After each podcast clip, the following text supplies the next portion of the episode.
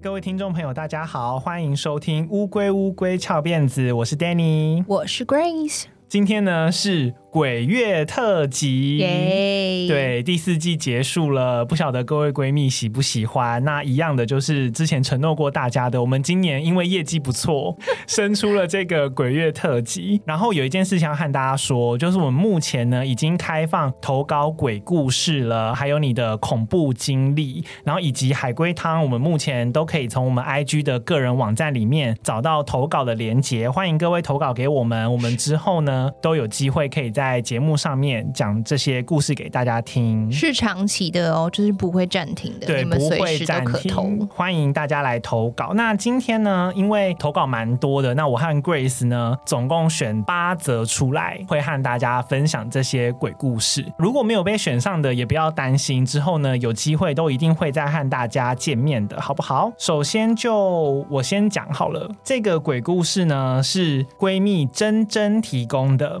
她说：“Danny 和 Grace，你们好，我是来自美国的闺蜜，这是我第一次投稿。我从小就会偶发一些类似预知梦的东西，例如梦到一个场景，我可能在做某一个动作，通常两三个月之后，我会突然感觉到当下怎么那么熟悉，然后想起原来我有梦到过。我妈妈也说，她以前睡觉会梦到自己浮在天花板上。”看到自己躺在床上之类的，后来生小孩之后就没有梦到过了。我不禁想，这种东西不知道会不会遗传呢？Anyway，这次要分享的是发生在前几年，我和我前男友还在一起的时候，虽然不是预知梦，但很深刻。当时我前男友的妈妈刚过世，救护车来不及救援，就在家中离开了。某天晚上，我和他在房间睡觉时，我在梦里看到他妈妈从隔壁他的房间。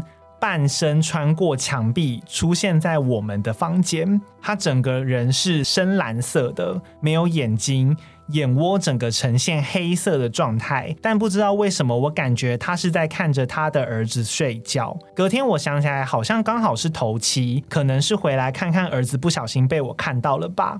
在那之后，他家里还是会有一些奇怪的事情，例如妈妈房间的灯泡刚换过，但又很快就会坏。家里狗狗会突然停下来看着一个点叫一下，然后看着我，好像在告诉我那里有人。后来我有上网查过，原来蓝色的鬼魂是指受过身体伤害的鬼魂。他妈妈离开前没多久有做了心脏手术，所以我感觉我那天是真的看到他了。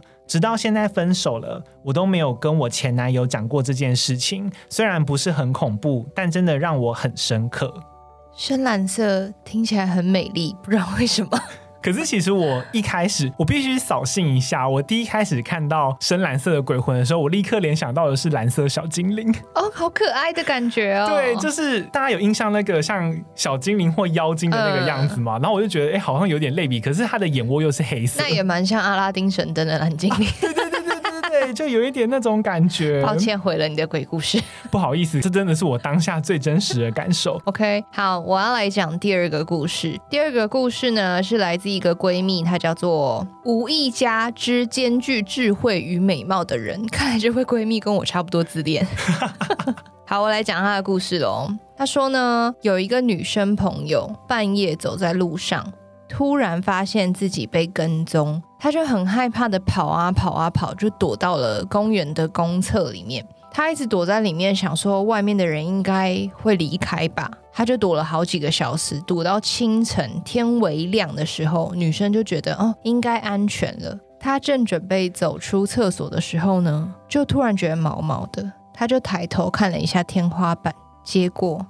那个跟踪他的男子在正上方，双眼冒着血丝盯着他看。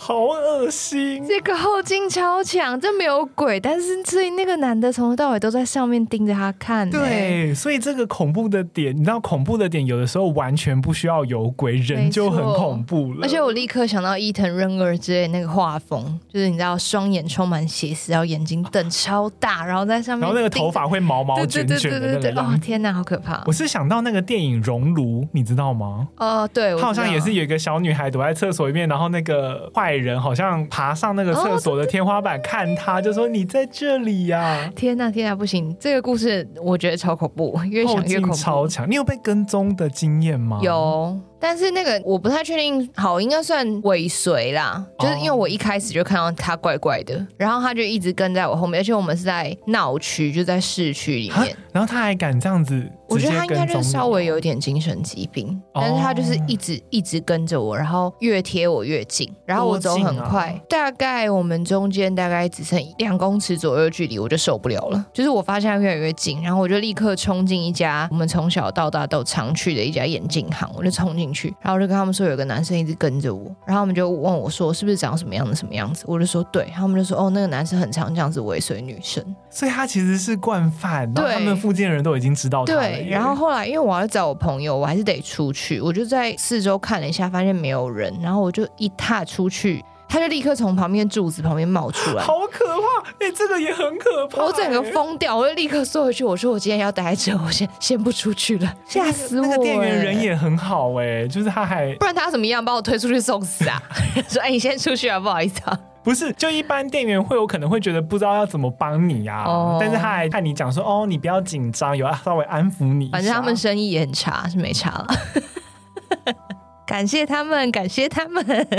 这是 Grace 说的哦，我们这是特辑的，这不列在正集里面。我们说话放松一点，大家不要介意。OK，好，那接下来我再来讲下一个，下一个故事就会稍微的长一些了，大家要仔细听。这位闺蜜呢，她没有留姓名，她是匿名的闺蜜。她说。我在设计装修公司上班，公司的公务们都会被分配到台湾各地的工地，其中有位公务是被派到垦丁某饭店的装修工程驻点，但在去年年底的时候发生意外身故了。我要说的小故事是发生在今年六月底，我们公司对厂商的请款通常是在每个月的二十到二十五号，但有位同事，以下就简称他为 A。因为来不及请款，所以利用六月某个假日回公司加班整理请款的资料。当时回公司的时间是晚上五六点左右，整间公司只有他一个人。整理资料的期间，他一直听到旁边座位有很像翻资料的那一种窸窸窣窣的声音。后来突然听到一叠资料一声“砰”的放在桌上的声音。我们公司的请款资料都厚厚一叠，那种高度十几二十公分以上的，有待过办公室的人应该都知道，一叠厚厚的资料放在桌上的声音绝对不会是听错。但资料还没整理完，A 不敢多想，戴上耳机继续办事。后来他去印表机拿刚刚印的资料，回来位置之后，发现他的电脑页面跳到 YouTube 正在播放《我好想你》，音乐还最大声，而且没有广告。重点来了，A 不经意的眼睛飘上右上角的登入者，登入者是我们过世的那位公务，而且影印完的页面通常一定都会是档案的页面啊，为什么会跳到 YouTube？后来 A 吓到直接关机离开公司，直到周一上班来公司之后跟我们说，我们就打开他使用的电脑看网页的历史记录，记录先是跳到 YouTube 首页。再到我好想你，等于是按了两次按键呢。后来我们就点进去历史记录里面的 YouTube，上面显示的是未登入状态，这就很不合理。如果一直都是未登入状态，那昨天是怎么登入的？如果一直都是维持那位公务他的名字登入，那隔天怎么会没有登入呢？但我们实在不敢调监视器。后来会计姐姐跟我们说，刚好这个月垦丁某个饭店的案场结案了，所以他可能是来告个段落吧。这是后来我们自己脑补的啦。总之，这个故事对我来说真的超级毛。谢谢 Grace 和丹尼把我的故事看完，真的是潜水很久第一次留言，通勤都在听你们的故事，真的真的很喜欢。我觉得整个故事最可怕是他们的请款只要一次厚厚一点。那很绝望哎、要要请多久？哎、欸，而且这就代表设计装修公司应该是要开非常多的发票，要么就是很有钱，要么就是很危险。他们的案子超多的、啊，而且他们也都是加班加到死的那种产业，所以我刚刚听就觉得天哪，整个故事好绝望哦。这个不是来自于鬼魂的绝望，是来自于工作的绝望。而且他最后放的歌还这么悲情，我好想你。而且他是想谁呢？不晓得耶。可是其实我好想你，我那时候原本推论是在想说鬼魂，然后正在想念设计装修公司的某个人，或者是他想回来上班。不可能吧？想回去上班吗？想回去请款是不是？还是他在想念会计？是吗？还是他薪水还没拿到？但是这是一位认真负责的人，是一位认真负责的同事。再来下一个故事是这位闺蜜也是匿名的。那他的故事是我接下来就是以第一人称来讲这个故事。我的奶奶过世时，灵堂是办在四合院的大厅内。当时家人因为有些事情先回家了，剩下我跟姐姐留在四合院里面折莲花。整个四合院呢，正院只有我跟姐姐两个人，除了正院有灯之外，周围都是漆黑一片。折着折着，姐姐突然看到四合院的小巷子里有一只纯白色的波斯猫朝我们这个方向走了过来，然后走到灵堂的正中间停了下来。我跟姐姐想上前去摸摸它。赫然发现这只波斯猫的耳朵竟然在流血。我跟姐姐正想检查猫咪到底是哪里受伤的时候呢，它就又缓缓地朝着暗巷走去，然后消失在黑夜中。奇怪的是呢，这只波斯猫非常的干净，不像是流浪猫，应该是有人养的才对。但根据我们了解，暗巷里面已经很久都没有住人了，怎么会有人养猫呢？因为觉得毛毛的。我们想说会不会是奶奶来了，就一起走到奶奶的冰柜前看了一下奶奶，结果竟然看到奶奶的眼头跟耳朵都有些许的血水。我跟姐姐对看了一眼，说：“刚刚那只白猫会不会其实就是奶奶呢？”我们后来选择不跟家人说白猫的事，默默的继续坐在外面折莲花。也许真的是奶奶回来看我们了吧？有一点感人欸。对啊，可是我就还是很好奇，为什么奶奶的。眼头跟耳朵会流血啊！我比较好奇的是，为什么不跟家人说白猫的事啊？感觉知道，哦、感觉家人知道应该会蛮开心的。就想说奶奶回来看他们，也许他想说奶奶是在家人都离开之后才特别回来的，啊，就可能只想看他们两个吧。哦，不想惊动大家，对，就来看看孙女这样。哦，真的是蛮感人的一个。而且我完全可以想象，这只波斯猫可能就是那种纯白色，然后有一点贵妇感，然后缓缓悠悠雅雅的走过来那种感觉，感觉很贵气的那种，踮着它的脚尖。没错。好，那以上呢，就是我们先分享四位闺蜜投稿过来的鬼故事以及恐怖经历。大家还记不记得前阵子我们有参加？FM Taiwan 举办的 Podcast 试胆大会活动，凯丽素说说呢，她有准备好鬼故事，会在我们的节目上面和大家讲。那接下来呢，我们就先中场听一下凯丽素说说提供的鬼故事。嗨嗨，乌龟龟翘辫子的听众们，大家好，我是凯丽素说说的凯丽，今天要跟大家分享的是网友亲身经历的事件。故事开始哦。我高中就读高职服装科系，就跟爸妈商量，利用周末前往外婆家暂住，好借用外婆的车机做作业。外婆家是老旧的公寓，外婆家的夜晚很安静，却会隐约的听到长廊上有人的走动声。一开始我以为是小偷，所以常常半夜爬起来检查，但都没有看见人。可是那种走动的声音实在太频繁了。甚至到后来，会有一种不知道是什么东西在刮木头墙壁的声音，脚步声整晚徘徊在长廊上，而刮木头的声音也响了一夜。直到有一天，我朋友到我外婆家找我，我们经过长廊的时候，他突然回头要跟我说话，他的长发扫过长廊边的墙壁，发出了轻轻的沙沙声。就这么一瞬间，我突然全身鸡皮疙瘩跑了起来。因为这个声音太熟悉了，那就是我每天晚上在长廊上听到的刮骚声。而我和外婆都是超短头发，我惊觉外婆家里可能有问题。我当时也才高一而已，我不知道该怎么办。而外婆家有一台佛经机，整天都在播放。某天半夜，我突然醒来，我发现佛经机播送的佛经开始断断续续，杂音干扰。这时，有个东西正慢慢的从我脚下棉被的边缘钻进被窝。我当时也不知道怎么想的啦，鬼使神差的就给那个东西一脚，然后压迫感消失，我也不知道怎么了，就睡了去。隔天早上，我回想起那份留在脚底的触感，这是人的头，而且是长头发。后来我吓得躲回家去。经过两个礼拜后，我决定再次重返外婆家。到外婆家的时候已经很晚了，外婆已经睡下。我默默地开了铁门，咬着牙穿过长廊。我听到从她房间里传来她喃喃自语、说着梦话的声音。接下来的某一天，我同学要考证照，想要借住在外婆家，因为外婆家刚好离考场很近。外婆喜欢客人，马上点头答应。那天晚上，我们两个聊天入睡，早上起床后就各自出门赶往考场跟学校。后来我们两个聊天的时候，朋友忽然笑笑的说：“诶，那天半夜里，我突然醒来，发现你的房门是半开的，然后门外你外婆半蹲往我们房间里看，我当时吓了一跳了呢。”我听了之后，当场脸色铁青，背脊发寒。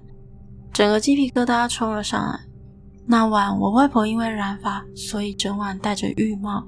我同学根本不知道我外婆其实是短头发。那晚他看到的房门外的人，不是我外婆，绝对不是。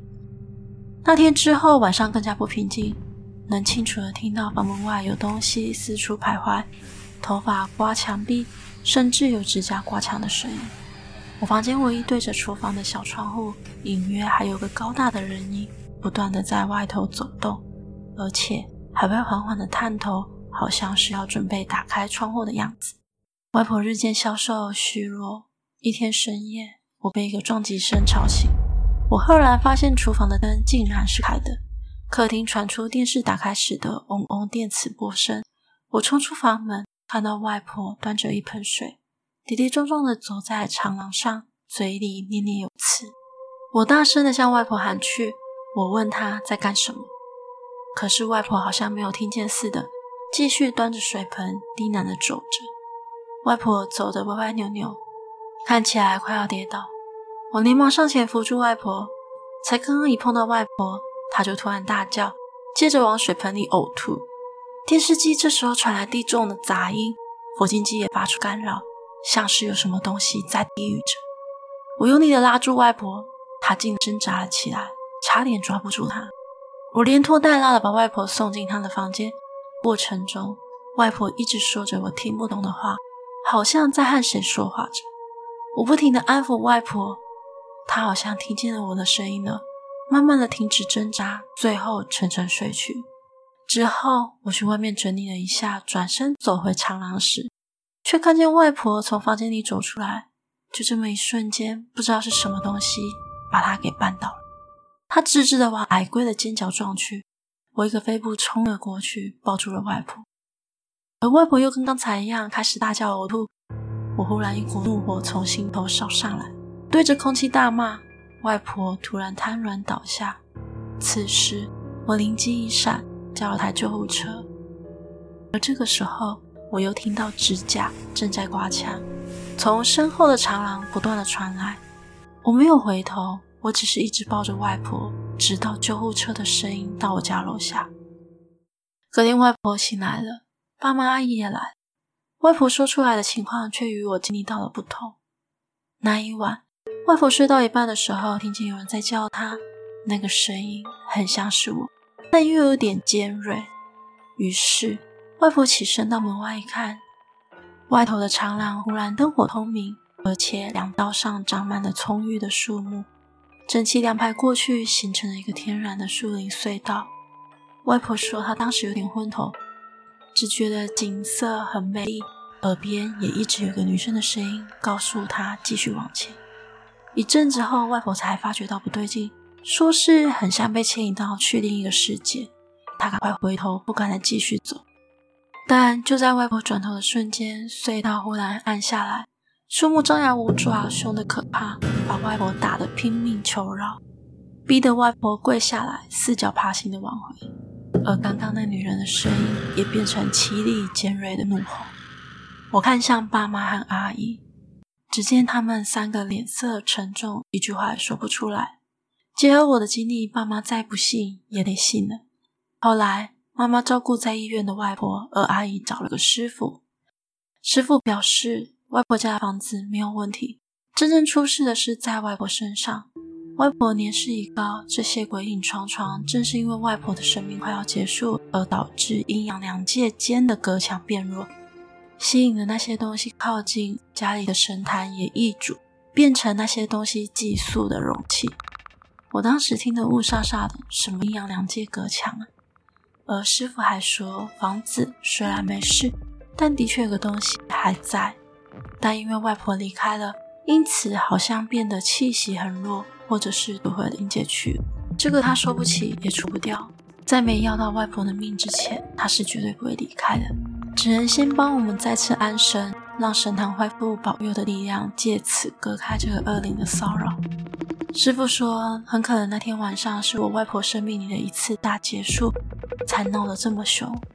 但看起来却意外的被我给化解开了，因为我的命中带印八字重得很。再加上阳气旺盛，帮外婆逃过一死。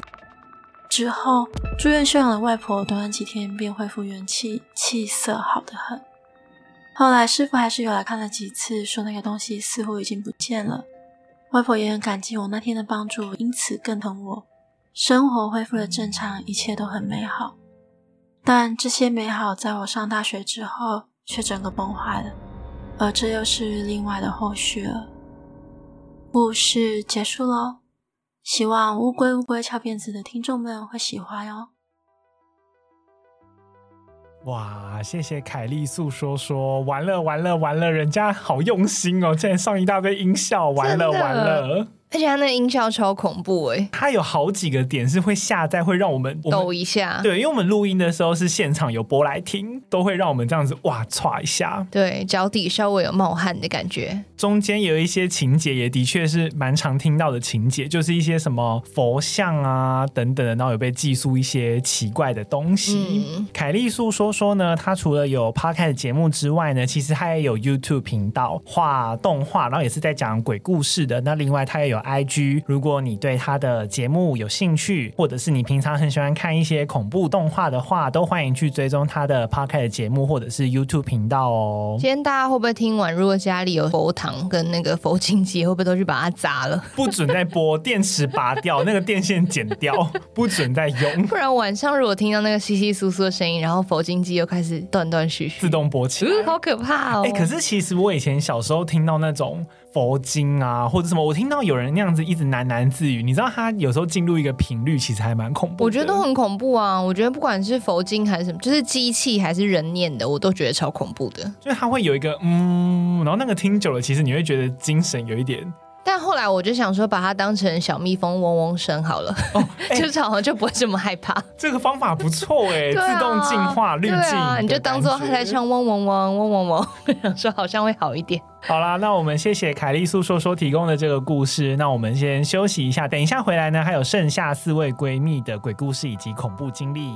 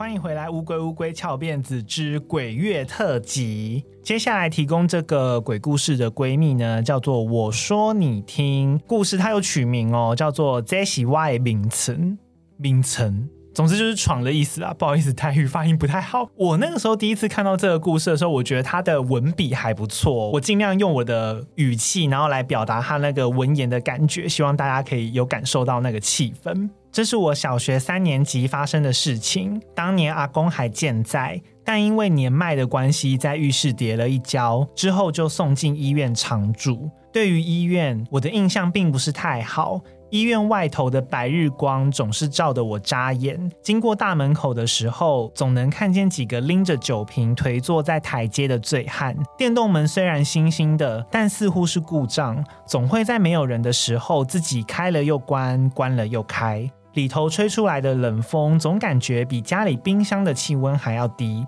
而里头忙进忙出的护理师，表情没有生气，身上总是可以闻到一股淡淡的消毒气味。每一次去医院，总是有一种抑郁的感觉，压得我喘不过气。小时候的我还分辨不出这种情绪是什么。小时候，爸妈担心我和哥哥长不高，总是会在十点前赶我们两个上床睡觉。我还记得我和我哥会在病床吵着要看神奇宝贝。对于那时候的我们来说，生离和死别并没有太大的感触。而那是发生在某天我和哥哥从医院离开之后的事情。那天晚上，阿嬷一如往常留在医院照顾阿公。老人家的作息总是比较固定，十一点多，阿公就已经开始打鼾。阿嬷简单的盥洗之后，就躺在隔壁的空病床休息。躺着躺着，也就进入了梦乡。阿嬷睡到一半的时候，突然感觉有人在晃动她的肩膀。可是摔伤腿的阿公根本不可能离开病床。当时他并没有多想，只觉得可能是护理师来巡房，但他实在是太困了，就简单应了一句“冲啥”。那个人并没有说话，只是更剧烈的摇晃他。阿妈终于忍不住睁开了眼，却发现身体动也不能动。他的视线扫过去，只看到一个下半身在他床边，用一个冷冷的语气说：“少年呢，这是我的名称。”说完，阿妈突然吓得醒过来，她坐起身子，完全没看到有什么下半身的人。就在隔天，她在整理床铺的时候，摸到她的枕头下面还湿湿黏黏的。她把枕头翻开，发现是一滩血和杂乱交缠的头发。后来听护理师说，前几天晚上有人死在那张病床上。我觉得碰到别人的头发是最可怕的事。可是我刚刚讲到一半的时候，真的有鸡皮疙瘩起来的感觉。嗯，因为其实我自己对医院的印象也不是那么好，可能大部分人都这样吧，就是觉得那边是一个生死交关吗？对的一个地方，所以我自己对他印象也不是很好。而且我真的觉得他前面铺陈的那个地方写的很不错，有把那个场景什么描述的都很清楚，文笔非常好。然后另外啊，我想要补充一下，就是。我刚刚中间不是有讲说冲啥吗？嗯，其实他的中文写给我是做啥啦。只是我不太知道要怎么用台语念它，所以我就先写冲啥，因为感觉意思差不多。但是如果有真的会念的人的话，可以来补充。应该什么做啥是什么种种啥什么，我也不知道。我，我不知道，我只知道冲三小。对，不好意思，就是我们台语真的不太好，但是我有尽力去揣摩那个气氛啦。我觉得这个故事真的是一连串的铺陈，我讲到最后是真的有一点毛毛的感觉。好，那接下来我要分享这一则故事啊，是来自闺蜜，她说我也叫 Grace，这个 Grace。呢，她分享故事是如下：我有一阵子作息经常日夜颠倒。某天凌晨五点多，天已经微亮，我还醒着，躺在床上，姿势呢是膝盖以上平躺在床上，脚踩在地板上，看着天花板发呆。突然，我感觉到大腿那边有东西，我视线往那边看去，竟然看到有一个长得类似林正英《新僵尸先生》电影里的魔音的小鬼。正抱在我的左膝盖上，我的视线跟那个东西对上之后，它竟然超迅速地顺着我的身体爬了上来，竟然咬了我的额头。我立刻吓得坐起来，但它就这样不见了。后来我安慰我自己，我应该只是不小心睡着，然后做梦了吧？可是我怎么会以这么奇怪的姿势入睡呢？而且如果是做梦的话，清醒的时候周围的环境应该会跟做梦的时候有点不同。例如窗外的光线变了，或是自己的姿势变了之类的，代表刚刚是有进入睡眠状态，只是梦到一样场景。但是呢，当我坐起来的时候，我身边的场景、躺的位置、体感温度以及窗外打进来的光线，跟刚刚看到小鬼的时候都是一模一样的，没有任何一丝差异，完全不像是做梦。阴灵哎，对啊，可是魔音小鬼长什么样子？其实我不太清楚。其实我也不太晓得，但是我觉得他形容的样子，感觉会不会跟咒的那个小鬼再比他小一点？哦、咒怨那个小鬼再比他小一点？而且干嘛咬人呐、啊？怎么咬人呐、啊？而且其实我觉得以这个姿势睡着是有可能的，他是不是就是回到家太累，然后就大字型往后瘫？可是他的意思就是他没有办法觉得自己是在做梦，是因为他是清醒的，发生了这一切的事情，然后他又起来，他只是想安慰自己是在做梦。可是如果是做梦的话，你可能会有个清醒起来的感觉，然后你会觉得周围的东西不太一样。哦、但是他刚刚发生那些是醒着的时候，对，他其实应该是醒着的，因为他光线、他躺的位置什么全部都一模一样啊。就像我现在在跟你讲话，周围是一模一样的事情，没有一个大梦初醒的感觉。哦，没有，好像什么东西变了，然后才意识到说，原来我刚刚是做梦。对对对对，或者是你可能你其实躺着睡着，侧躺睡着，然后你起来的时候是不一样的姿势，可是他没有，他就从头到尾都是一样姿势，所以他很确定自己应该是清醒的。哎，那很恐怖。那他有没有留伤口啊？我好好奇哦，他不是咬他额头了吗？啊、你的额头还好吗？欢迎这位闺蜜再和我们补充一下，你的额头还好吗？我就在想说，你觉得是咬很快咬额头一下比较恐怖，还是这样爬到额头上，然后这样 舔一下？哦、然后你说再给他这样十几 嘞，你 直接毁了别人的故事。等下，这位也叫 Grace 的闺蜜，我们先对不起你，但是但是这一切的反应都太自然了，我来不及阻止 Grace。真的非常谢谢你提供了这么精彩的故事给我们，祝福你的额头好吗？好，那接下来呢，我要讲我今天选择的压轴，还是要重申一句，我真的觉得人比鬼恐怖很多。因为接下来这个故事呢，完全没有鬼，但是非常的可怕。好，这位投稿的闺蜜呢，她叫做阿典，想跟你们分享一个人比鬼还可怕的故事。然后她的人前面呢，有刮胡中国。前几年员工旅游去越南，途中有个叫巴拿山的景点，是以前法国人殖民的时候上山避暑的山。上山要搭一座单趟长达二十分钟的缆车，有世界最长直达单轨登山缆车的金氏世界纪录。回程的时候，我跟两位同事还有一家中国人被安排在同一个缆车。回程的时候天气很不好，风大到缆车狂摇，感觉要摔死了。前进了大约十分钟的时候，对面的小孩突然说他想尿尿，然后他妈妈就很熟练的从包包掏出一个保特瓶，熟练的把弟弟的弟弟塞进保特瓶，弟弟也熟悉的尿了起来。我惊恐的狂捏我同事的大腿，我同事也惊恐的看着我。在小小的缆车车厢里，尿味开始弥漫。我努力的小口呼吸。弟弟尿完之后，妈妈把保特瓶转紧放回了包包，我们也松了一口气。就在这个时候。缆车突然停了，因为风太大，所以自动断电停驶。我们跟缆车一起在风中凌乱的摇摆，想着不知道会在这边被困多久。突然，弟弟说：“妈妈，我想大便。”妈妈听了，点了点头。熟练的从包包掏出了塑胶袋，然后帮弟弟把裤子脱下来。弟弟也熟练的在缆车中间的地板光着屁股，嗯嗯的用力了起来。当下我真的快把同事的大腿捏烂了。还好弟弟挤出几个屁之后，就大声宣告他大不出来。又过了十分钟，电力才恢复，缆车慢慢的继续行驶回山下。虽然我们最后避开了最糟糕的跟屎共处一室的状况。但这次事件的惊恐程度好像不亚于我之前租到闹鬼房子的经历。如果不符合节目主旨的话，就当做 Danny 和 Grace 分享了我的荒谬故事。谢谢你们认真的制作节目，让我跟男友最近又开始玩起海龟汤了。你完全没有不符合节目主旨，这个就是我们最爱的。我听完就有一个感想。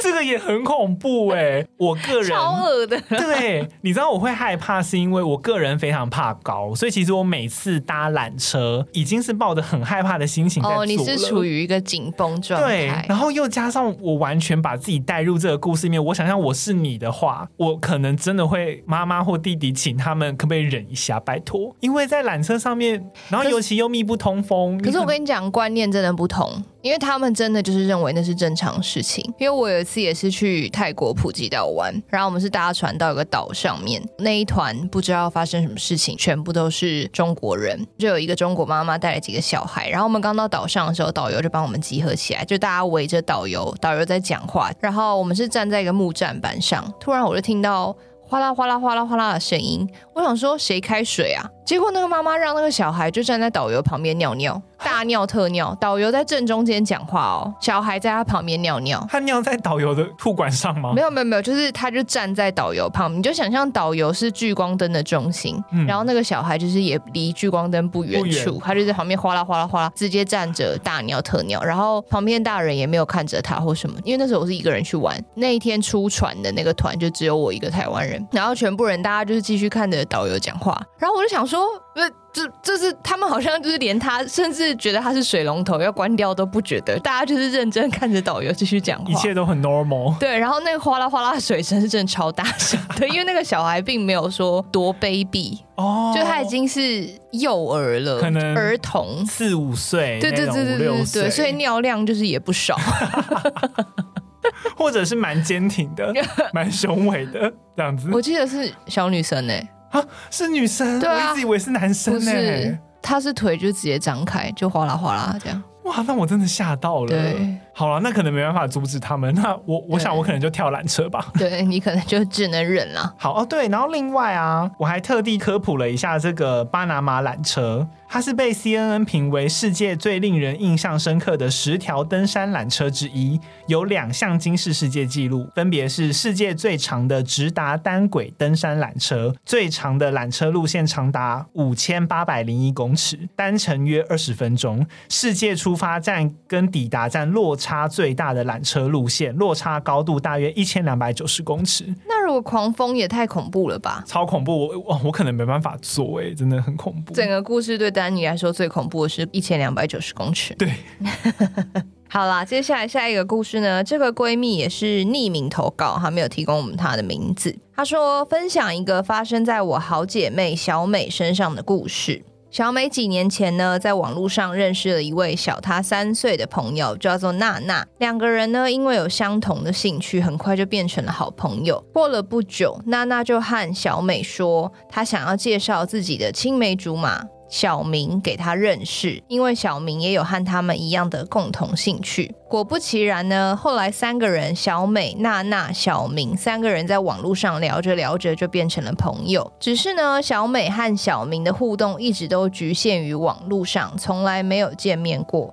时间一天又一天的过去，小美竟然逐渐喜欢上了小明。而且呢，小美她表示她自己不介意网络恋情，所以他们就这样在一起了。小美当年的年纪大约是二十岁，那娜娜跟小明则都是高二生，所以他们就有点像姐弟恋。交往期间呢，小明一直都不愿意和小美视讯，也不愿意讲电话。小明的理由是说他的手机坏掉了，再加上他的家庭管得非常的严格，他的爸爸不让他买新手机，甚至会时不时没收他原有的手机，导致他有时候会消失，没有办法跟小美联络。而且呢，小明跟小美住在两个不同的县市，小明的爸妈不准他出远门，所以他们也从来没有见过面。小美就是一直都没有看过小明的本人。半年过后呢，小美终于开始没有耐心了。她觉得无法见面就算了，但是连视讯电话都不行。小明总是会有理由推脱。有一次呢，小美受不了，直接冲去小明住的县市想要找他。娜娜呢，就还陪着小美在小明家的巷口等。但是呢，都已经到这个关头了，小明还是说他无法出门。小美呢，就在回程的路上一直哭。娜娜还在一旁安慰他，为他抱不平，认为小明这样实在太过分了。总之，后来小美渐渐开始怀疑，小明这个人是不是有什么秘密想要隐瞒他，才一直不见面？是不是照片和本人差太多，还是有什么隐疾之类的呢？一直到后来，小美有一次去了娜娜家，发现了一些很奇怪的事情，例如她发现小明在聊天时传来的照片里面。坏掉的眼镜跟娜娜的长得一模一样，还有小明家的大门跟娜娜家的也长得一样，小明家的床单和娜娜家的也长得一样，娜娜家甚至出现过小美送小明的偶像卡或鞋子等等的。小美觉得很奇怪，就问了娜娜，但娜娜说那都是她自己买的。后来小美偷偷拍了娜娜的字迹，比对了一下小明先前寄给她的卡片，发现字迹一模一样。所以一直以来，小明这号人物根本就不存在。将近一年以来，小美谈恋爱的人都是娜娜。小明有时候呢还会传屌照给小美，所以这些屌到底是谁的呢？好，这个闺蜜有补充说，这件事情后来造成了小美身心不适，就到现在还在吃药治疗。同时，就是希望听过类似故事的人不要传到当事人耳里，因为这件事情对小美来说伤害真的很大。她分享出来让大家知道，只是想要让大家呃小心身边你认为很信任的人。这真的是人比鬼恐怖哎！屌照到底是谁的啊？是网络上抓图的吗？对，而且他讲娜娜，我就一直想到那个泰国校园鬼片那个娜娜。哦，我不知道他是谁啊？就是那个 Netflix 之前有个很红的那个泰国的哦，他好像叫他不是叫娜娜啦，他也是叫他不叫娜娜吗？不是不是，他不是叠字，可是他是娜什么？我知道是一个唢娜，妮娜啦。是妮娜吗？好像也不是，好像也不是哦。好了，算了，我觉得记性很差啦。总之是那什么讲转学生的故事，他转到各个学校去嘛，对不对？转学来的女生啊，好像是 Nano，Nano 啦，Nano。好，尼哎，而且我听到中间那边那个什么，他不是去外县市找他吗？嗯。然后小明说他无法出来，所以那个时候娜娜在小美的旁边传讯息说：“我不能出门。”哎，对耶，很恐怖哎，就是。而且他眼睁睁的看着小美在旁边难过，然后娜娜在那边自己下那边，所以说哦，我就是不能出来啊。而且他还转身在安慰小美。对啊，这这双面人呢，非常非常可怕。而且这个感觉就是真实的故事哎，这可以当真实犯罪事件讲了哎。我觉得这改天我们就找一个类似的案例好了，感觉就是会有网恋的，会有一些出来的一些纠纷或牵扯，有可能。总之祝福小美啦，希望她赶快，希望她早日康复。好，那。以上呢，就是我们精选的八位闺蜜，她们提供的鬼故事以及恐怖经历，非常谢谢你们的投稿。另外呢，如果你有投稿但是没有被我们选上的，也不要难过，之后呢，我们都会找适当的时机，慢慢的把它分享给大家。所以呢，欢迎大家来投稿，就是你只要在 IG 点我们的个人网站里面就可以有投稿连接，欢迎投稿你的鬼故事或者是人比鬼可怕的恐怖经历。那我们的鬼月特辑就到这边结束啦，所以呢，也就。代表第四季呢，就在这边画下句点啦。后面应该还会有一集是规划连篇直播啦，我们会回复大家的赞助跟留言。那之后呢，就是要等第五季的更新了，我们会改版，我们会用一个新的面貌再和大家见面。好，那就谢谢大家这一季的支持啦。我是 Danny，我是 Grace，我们下次见，拜拜。